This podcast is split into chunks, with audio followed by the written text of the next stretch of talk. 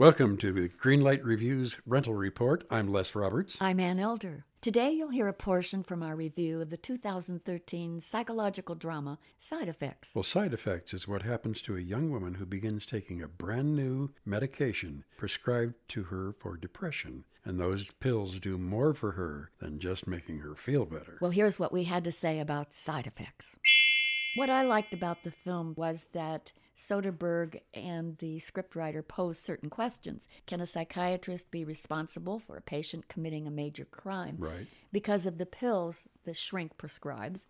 And can a person be convicted of a crime if it's committed while that patient is in a state of sleepwalking? Yes. I was very interested in the theme of this film and extremely interested in watching Rooney Mara. I agree with you. And you know, Les, it's part thriller, part expose, murder mystery, and a psychological drama, all rolled into one great big movie. And I think it's a tremendous success.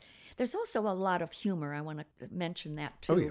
For me, Side Effects rates a green light. In fact, take two green lights and call me in the morning.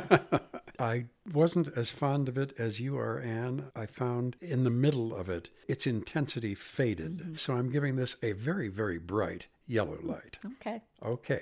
A yellow light and a green light for side effects. You've watched them in unforgettable adventures, love affairs, and tragedies. Now it's time to hear their own remarkable stories. From the makers of Death of a Rock Star and Death of a Sports Star, this is Death Ready of a Film Star.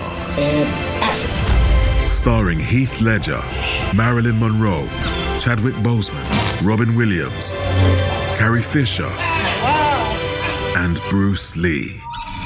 Search for Death of a Film Star in your podcast app. You've seen them tell stories.